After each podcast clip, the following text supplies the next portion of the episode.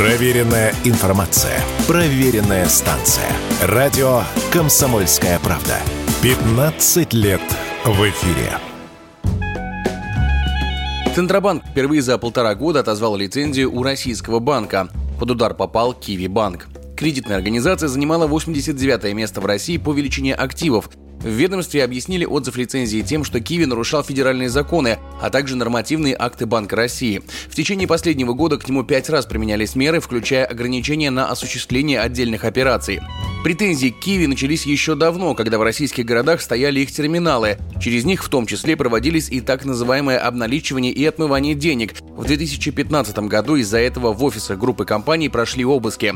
Теперь же банк обвиняют в проведении высокорисковых операций, направленных на обеспечение расчетов между физическими лицами и теневым бизнесом, включая переводы денежных средств в пользу криптообменников, нелегальных онлайн-казино, букмекерских контор, а также террористических организаций. Теоретически попытаться вернуть лицензию Киви может, но вероятность того, что это получится, тем более с такими серьезными обвинениями, крайне мала. Такое мнение в эфире радио «Комсомольская правда» высказал президент Ассоциации российских банков, академик Российской академии наук Горигин Тасунян.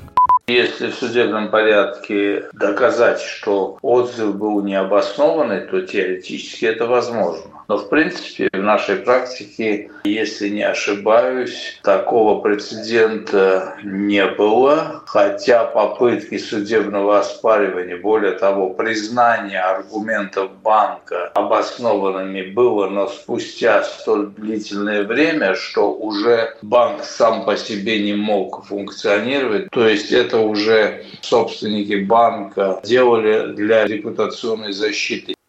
На сайте Kiwi никакой информации о приостановке работы пока не появилось. Система предлагает создать кошелек, обещает кэшбэк от партнеров и бесплатное обслуживание. Однако при попытке пополнить счет кошелька сайт сообщает об ошибке платежа и не дает это сделать. Вывод денег также заблокирован. Не помогло Kiwi и то, что в конце января российские активы были проданы компании из Гонконга. Сумма сделки составила около 24 миллиардов рублей. Однако, как утверждают эксперты, в данной ситуации это не играет роли, так как банк находится под юрисдикцией России, и какая страна им управляет, совершенно неважно. Об этом рассказал экономист, автор телеграм-канала «Все нормально, деньги есть» Денис Ракша. Когда у банка отзывается лицензия, это не значит, что там прям запираются двери на замок и дальше ничего не происходит. Там вводится внешняя администрация, которая начинает процесс ликвидации. В процессе ликвидации производятся всякие операции. Как правило, конечно, клиентов банк с отозванной лицензией не обслуживает. Гонконгская компания или не гонконгская владеет Киви-банком. Киви-банк находится в российской юрисдикции. И если у него отозвана лицензия, то совершенно не важно, кто там владелец или бенефициарный владелец, российская или гонконгская компания.